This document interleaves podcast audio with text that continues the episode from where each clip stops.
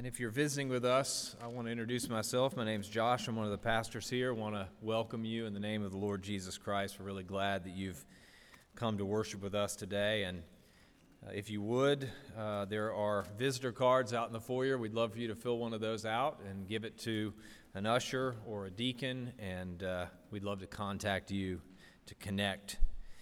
Acts chapter 10. I know some of you are nervous, and I'm going to read uh, chapter and a half from the book of Acts. Uh, don't be afraid. Um, we'll read portions of this section. It is really one story, one part. Uh, this is a really important uh, section in the book of Acts as it's a transition for us. We've been going through the book of Acts and looking at the idea that God is on a mission. And so, this part of the mission is that the gospel goes to the Gentiles. Acts chapter 10, beginning in verse 1. At Caesarea, there was a man named Cornelius, a centurion of what was known as the Italian cohort, a devout man who feared God with all his household, giving alms generously to the people, and he prayed continually to God. About the ninth hour of the day, he saw clearly in a vision an angel of God come in and say to him, Cornelius. And he stared at him in terror and said, What is it, Lord?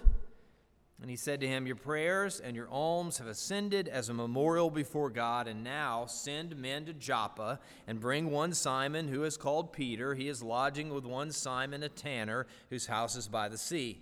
And when the angel who spoke to him had departed, he called two of his servants and a devout soldier from among those who attended him, and having related everything to them, he sent them to Joppa.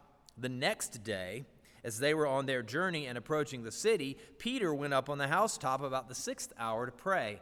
And he became hungry and wanted something to eat, but while they were preparing it, he fell into a trance and saw the heavens opened and something like a great sheet descending, being let down by its four corners upon the earth. And in it were all kinds of animals and reptiles and birds of the air. And there came a voice to him Rise, Peter, kill and eat. But Peter said, By no means, Lord. For I've never eaten anything that is common or unclean. But the voice came to him again a second time What God has made clean, do not call common. This happened three times, and the thing was taken up at once to heaven. Now, Peter was inwardly perplexed, and as he was thinking about this, um, the people from Caesarea showed up and they called for Peter, and he asked, Why are you here? And they explained. And look, look down at verse 28 of chapter 10. Peter said, You yourselves know how unlawful it is for a Jew to associate with or to visit anyone of another nation, but God has shown me that I should not call any person common or unclean. Peter went to Caesarea, he went to Cornelius' house. And Cornelius said, verse 33 of chapter 10 So I sent for you at once, and you've been kind enough to come. Now, therefore, we're all here in the presence of God to hear all that you have been commanded by the Lord. And then in chapter 10, verse 34, Peter preaches. He opens his mouth and said, Truly, I understand that God shows no partiality, but in every nation, Anyone who fears him and does what is right is acceptable to him. As for the Lord that he sent, as for the word that he sent to Israel, preaching good news of peace through Jesus Christ, he is Lord of all. You yourselves know what happened throughout all Judea, beginning from Galilee after the baptism that John proclaimed, how God anointed Jesus of Nazareth with the Holy Spirit and with power. He went among about doing good and healing all who were oppressed by the devil for God was with him. And we are witnesses of all that he did, both in the country of the Jews and in Jerusalem. They put him to death by hanging him on a tree, but God raised him on the third day and made him to appear, not, not to all the people, but to us who had been chosen by God as witnesses, who ate and drank with him after he rose from the dead. And he commanded us to preach to the people and to testify that he is the one appointed by God to judge the living and the dead and to all the prophets, they bear witness to this that everyone who believes in him receives forgiveness of sins through his name. And while Peter preached, the Holy Spirit was poured out on Cornelius and everyone that was gathered there. They were converted, and then people heard about it. Let's turn over to chapter 11. As Peter went back to Jerusalem, everyone heard what had happened, and there were some people that were frustrated about it, especially those of the circumcision party. And he explains everything that went down, and then look down at verse 15 of chapter 11. Peter says, As I began to speak, the Holy Spirit fell on them just as on us at the beginning. And I remembered the word of the Lord, how he said, John baptized with water, but you will be baptized with the Holy Spirit. If then God gave the, the same gift to them that he has given to us when we believed in the Lord Jesus Christ, who was I that I could stand in God's way? And when they heard these things, they fell silent. They glorified God, saying, then to the Gentiles also, God has granted repentance that leads to life. The Bible says of itself that the grass withers, the flower fades, that the word of our God stands forever. Let's pray. Father, we bow before you, thankful for your word. Thank you, thank you for the way that it speaks so powerfully into our lives. And so we pray by your Holy Spirit that you would open our hearts to understand beautiful things from your word. Change us, transform us, we pray. In Jesus' name, amen. August 29th, 2005. Anybody remember what day, what happened on that day? Hurricane Katrina made landfall on the coast of Mississippi and Louisiana. And uh, at 5 a.m., before the storm actually made official landfall, the 17th Street Canal uh, levee broke. Thousands of gallons of water per second started to pour into the city of New Orleans. And all told, there were some 50 breaks in levees and storm retention walls, which led to 80% of the city of New Orleans and 95% of St. Bernard Parish being underwater. Some places in the 8th and 9th Ward, 15 feet deep in water. And so years later, I was in New Orleans with some uh, RUF at LSU students. We were doing recovery work, and we were in the home of Miss Peggy, who in 2009 was still living in a FEMA trailer in the front yard of her home. And we asked her what happened. And she said, I'll never forget. I was standing right there in the kitchen frying hamburgers for lunch for me and my husband when water started to come under the door of my house. Hours later, she and her husband had to be rescued from the roof of their home. Once the levees broke, the water was unstoppable. And we think about things, unstoppable things, in scary terms like tornadoes and avalanche and hurricanes. But there is also something that can be positive and beautiful about something being unstoppable. God is on a mission, and His kingdom and His purpose and His plan is unstoppable. And it is so powerfully mentioned in chapter 11, verse 17, Peter says it this way Who was I that I could stand in God's way?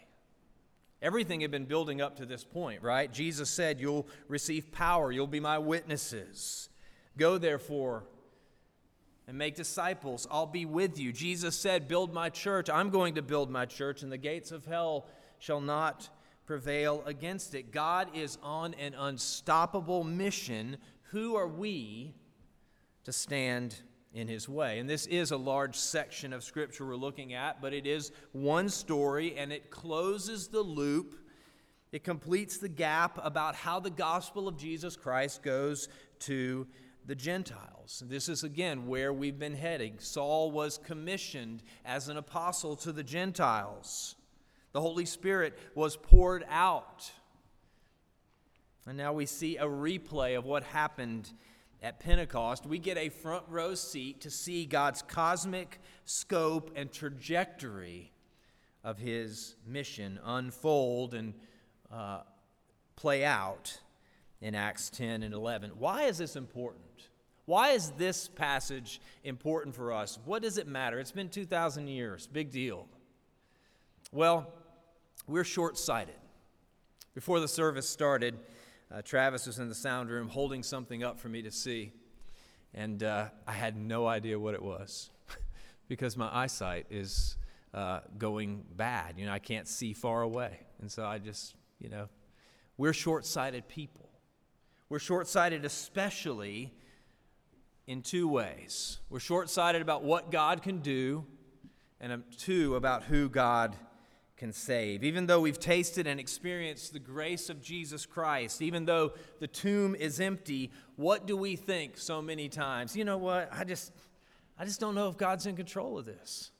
I don't know if I think his mission might fail. I think this could be too hard for God. We don't say it out loud, but we think it in our hearts at times. Dear ones, God, his kingdom, his mission is unstoppable. He's a sovereign Lord of heaven and earth, and he can work in the details of our lives and the details of this world, in those things that seem impossible. God can work, he can do it. We also are short sighted about who God can save. Even though we've been radically loved by God, even though we've experienced the peace and encouragement and support that comes from Jesus Christ and the body of Christ, who have been with us and through us through thick and thin, we still are tempted to think that Christianity is just for people like us. People who act like us and look like us and think like us and talk like us. And this passage reminds us that God shows no partiality, and we shouldn't either. So let's look at the passage together. The first thing I want us to consider is this visions of God's unstoppable mission. And the passage in chapter 10 starts with two different people, two, two people who couldn't be more different Cornelius and Peter. Let's think about Cornelius for a moment. He's in Caesarea, about 32 miles north of Joppa along the coast. He is a Roman soldier, he's a centurion, which meant he was an officer. He was in charge of 80 to 100 men. You get it? Centurion, century, 100. He was from the Italian cohort. He couldn't be more Roman. And he was stationed in a place far from home, like many soldiers, that was different from where he was from culturally and religiously. And it's important for us to remember that he probably would have been resented at best and hated at worst because he represented an occupying force. You're not from here. Why are you on our land and in our place? And here we get a glimpse of God's unexpected mercy his counterintuitive plan. We expect soldiers to be rough and ruthless and to show no mercy, especially in these times. Yet Cornelius was different. The passage tells us that he was devout, he was devoted, he was a God fearing person. He and his family, he was generous and he prayed continually. He believed God's promises from the Old Testament, though he didn't follow all the Jewish customs. So, God fearing people would be respected by Jews, but they would also be held at arm's length. If, if Cornelius went to Jerusalem to try to enter the temple, he wouldn't be allowed in. But he was a man of faith, and it showed in his life. But he was still waiting for something. He was waiting for the good news of Jesus Christ. I want to stop for a moment here and just remind you that we all know people who know about God, who may be devout, may be religious, but they're missing the dynamic spark and life of the gospel of Jesus Christ. They don't know Christ. And it is our privilege to live and to preach the gospel day in and day out in our lives. And who knows, they may respond to the good news of Jesus because God's on a mission that's unstoppable. Cornelius has a vision. It's about the third hour, the hour of prayer. An angel appears to him, and like, like us, he's afraid. What is it, Lord? What's wrong? And the angel tells him that your prayers, your gifts have gone up to heaven like a memorial to God. And this should remind us of the Old Testament in at least two ways. First, how God's people, the prayers of God's people, came up to God in Exodus when they were in bondage. Says in Exodus 2 that God heard, God saw, and God knew. And that's the same thing that we see here with Cornelius. And this memorial is a reference to Leviticus 2. Cornelius' prayers, his generosity, came up to God like a sweet smelling aroma. And so the angel said, Go, send people to Joppa, get Peter, and bring him back here. And so he sent two of his servants and a devout soldier. And as we think about Cornelius and this vision, I want us to remember and see that Cornelius doesn't balk. He doesn't hem and haw and say, you know what, I'm sure that there's somebody else that could do a better job at this. I'm not the right person. I'm not ready. He simply obeyed. How is God calling you to serve and honor Him in and through your life? Sure, there are other people that may be more qualified and more gifted, but we are called to respond to His lead. Who are you to stand in the way of God?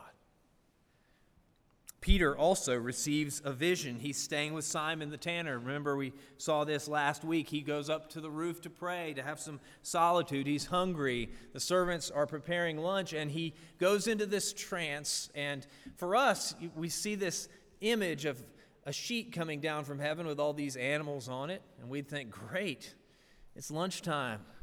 Let's eat. But that was not what Peter thought. For Peter, this was repulsive. Oh no. When he hears this voice, rise, kill, and eat, Peter says, May it never be. God forbid. Remember, he was Jewish. He had never eaten anything unclean, and these animals that were let down were unclean animals. And then, verse 15 of chapter 10 what God has made clean, do not call common or unclean. And this happens three times. God's showing Peter the cosmic trajectory of his plan and his mission. He's reminding Peter that Christianity is no longer Jewish, it goes to the nations. And I want you to see God's mercy here. He, he shows Peter what's going on. He does it three times. It's not just, hey, I had a bad dream. You're not going to believe this. It's unmistakable. There's no question about it. This is God's plan. And he is perplexed. The passage says that he was inwardly perplexed as he was sitting there on the roof pondering, what in the world could this mean? Hey, is Peter staying here? The delegation from Caesarea shows up at this very moment. They stand in the gate, they yell up, Is Peter here? And then Peter hears from the Holy Spirit, There are men downstairs. They've been sent by God. Go with them. Do not hesitate. Don't question.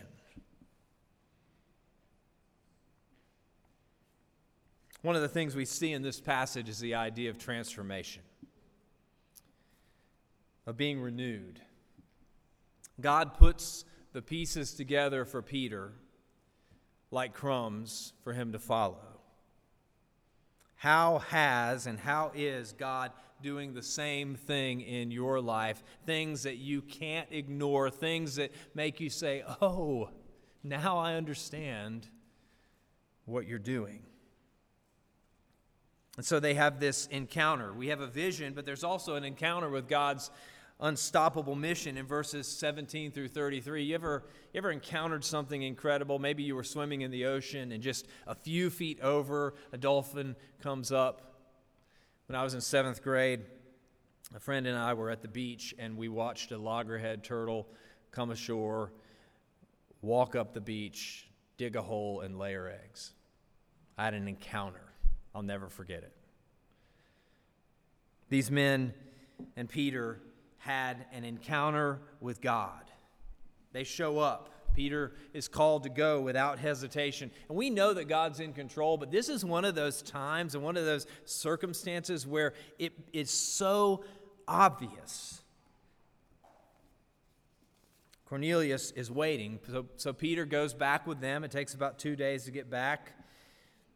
And when Peter comes into Cornelius' house, Cornelius falls down on the ground to try to worship him. And Peter says, Stand up, man. I'm, I'm a man like you. You see, Peter's learning. This is one of the themes of the Christian life. We're being transformed. And so in verse 27 and verse 28, and he talked to them and went in and found many people gathered. Cornelius called his whole family and friends together. And he said to them, You yourselves know how unlawful it is for a Jew to associate or visit with anyone other than, of another nation, but God has shown me that I should not call any person common or unclean. Do you see the, the transition that's made? Do you see how Peter has connected the dots? The initial vision is about food. It's about what you can and can't eat. But this story is not about food, it's about people, it's about ministry, it's about the gospel of Jesus Christ, it's about the Holy Spirit helping him connect the dots. And the message is clear. All people are made in the image of God. The, the, the ground at the foot of the cross is level ground. The good news of Jesus is for all people all sorts of people boys and girls, men and women, Jews and Gentiles, rich and poor, black and white and brown, and everyone in between. And that's part of the message that we see unfold here in the book of Acts. They encountered God's unstoppable mission. And it's really important for us to see that Cornelius was ready. He was waiting. He was expectant. He called all of his friends and family together because he expected God to work. And I love verse 33. He tells him about what happened. Then he said, I sent for you at once, and you've been so kind to come. You've been kind enough to come. Now, therefore, we're all here in the presence of God. God is in this, there's no question about it. And we want to hear what the, you've been commanded by the Lord just a side note this is every preacher's dream, okay? Uh, we want to hear the message that you have from God. Oh, oh, you want to hear what God has commanded me. The first thing that I'm learning right now is that God shows no partiality. That's what Peter says in verse 34. Truly, I understand that God shows no partiality. And then he goes on with the message of God's unstoppable mission. And the message is simple and profound. The message is Jesus Christ. It's not a new message. It's the same story, the same thing that happened at Pentecost. Peter understands more deeply who am I to stand in the way of God? And the same is true for us. This gospel message is not simply what we need at the beginning of our journey, it's what we need day in and day out to be worked into our hearts and our souls. It's good news. The passage shows us that it's good news for all people. This is actually the message of the Old Testament. In the Old Testament, following God meant converting to Judaism, but there was an external mission that God's people were called to. We read about it in Psalm 67. May God bless us so that we can be a blessing to the nations, so that your name may be known in all the earth. But what happened to God's people? They became socially and religiously and culturally arrogant. And oh, God, forgive us if we do the same.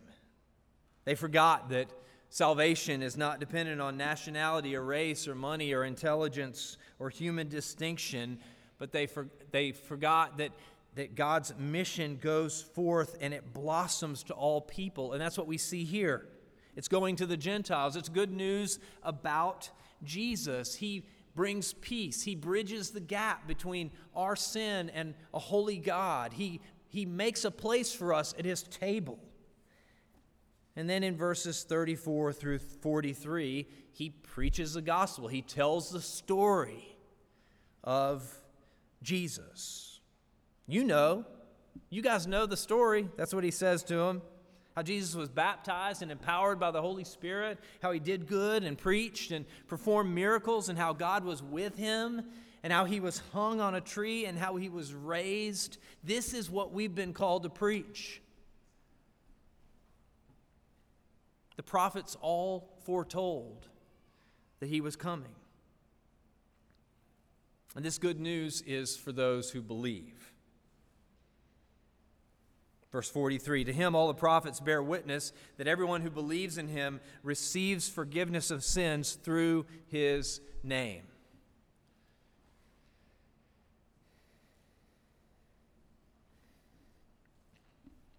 We can't earn it. We can't buy it. We can't achieve it.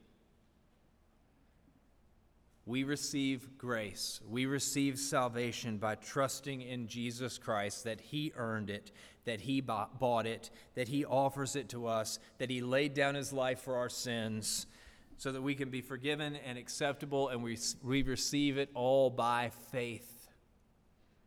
This is the good news of the gospel. This is the message of God's unstoppable mission. How do people respond? What's the response to God's unstoppable mission? Well, the first response isn't really a response at all, it's actually God's movement. Verse 44 of chapter 10. While Peter was still saying these things, the Holy Spirit fell on all who heard the word. They were baptized in the Holy Spirit. It's not a reaction, it's God moving towards sinners. Remember, God demonstrates his own love toward us and that while we were when we were still sinners Christ died for us. But God who is rich in mercy because of his great love with which he loved us made us alive together in Christ. Peter preached and they were baptized in the Holy Spirit and they started speaking in tongues and extolling God.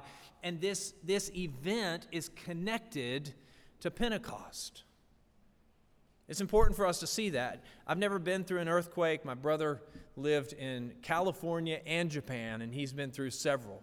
And he would always tell me the, the worst part of an earthquake are the aftershocks.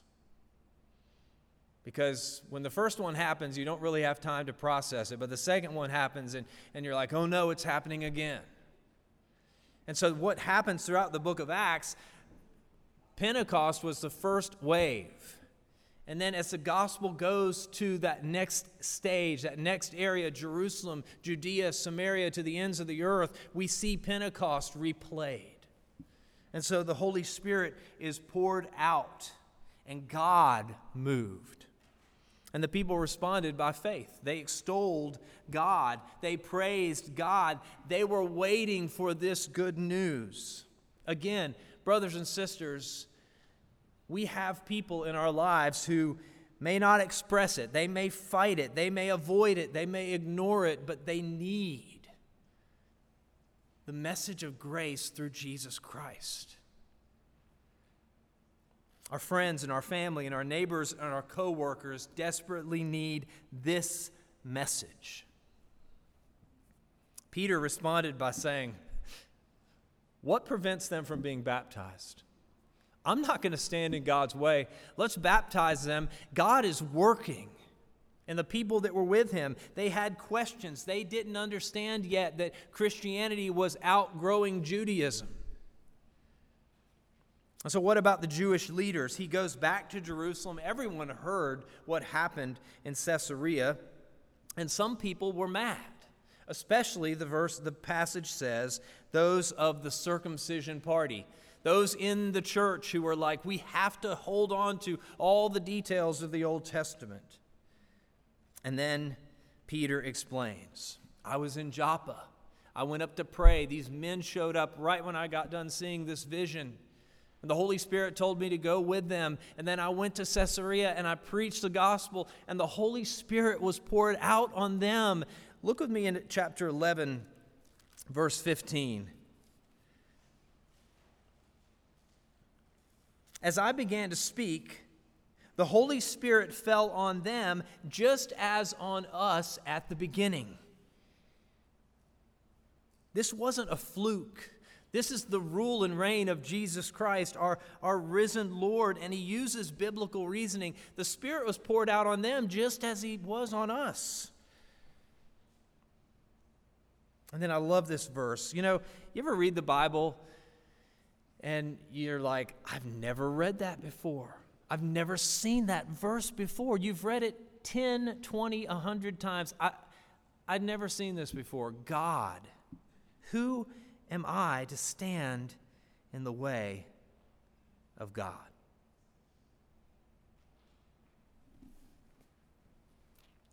You know, Peter could have said, Guys, I've tried this before. It doesn't work. You remember when Jesus said that I'm going to go to the cross and be crucified, and I, I rebuked him, and he said, Get behind me, Satan. I've tried to stand in God's way before. Trust me, it doesn't work. It's not worth it. And so, how did the people respond? How did those religious leaders respond? They responded with acceptance and worship. They could have doubled down here, like the Pharisees. They could have ignored Jesus Christ's message and ministry. They could have been entrenched in their little kingdom. But believers are different. Believers in Jesus Christ respond to the prodding and the leading of the Holy Spirit. Now, a lot of times we're stubborn. A lot of times it, it takes a long time for us to understand or relent or to say, Uncle, or to say, God, you're right, I'm sorry. But they responded with acceptance and worship. And look at verse 18 of chapter 11. And when they heard these things, they fell silent. You ever been in a situation, maybe with your family or friends or at work, and something happens and it's so heavy or so profound or so unexpected that everyone's just speechless. Now, for a group of preachers to be silent, must have been pretty profound. Awkward, solitude. Wow.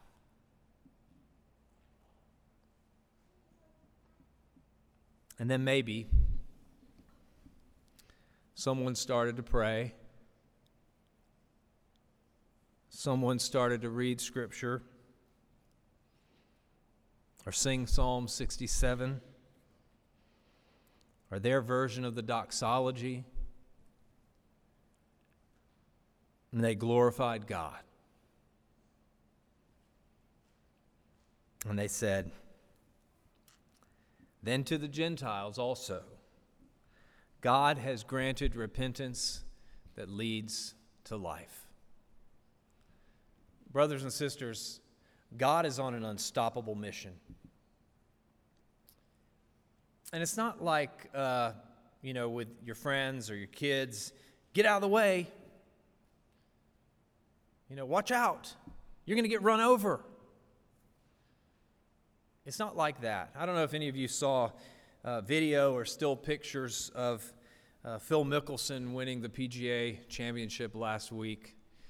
Um, when he was walking down the 18th fairway, there were hundreds, maybe thousands of people behind him. In fact, it, it was almost, they were so close.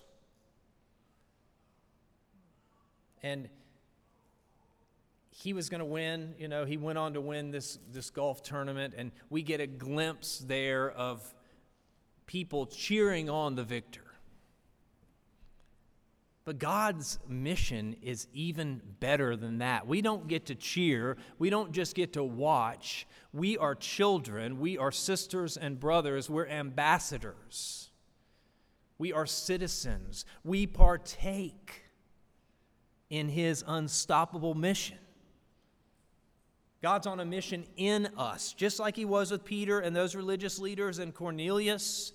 He was transforming and changing them and forming them into His image. How is God doing the same in you and your life? And God's on a mission through us. And that should give us courage and faith to live missional lives and to take the gospel message to our family and neighbors and friends and to trust God for the results. God's on an unstoppable mission, and we get to be part of it. Let's pray. Father, we celebrate your grace and your love and your kingdom, and we, we doubt it and we forget it, but we rejoice that we get to be part of your kingdom and your mission. Thank you that the gospel has gone to the Gentiles because we stand here today resting in Jesus Christ because, in part of this passage and this situation that happened some 2,000 years ago. Help us to live by faith and to carry the message uh, wherever we go. We pray in Jesus' precious name. Amen.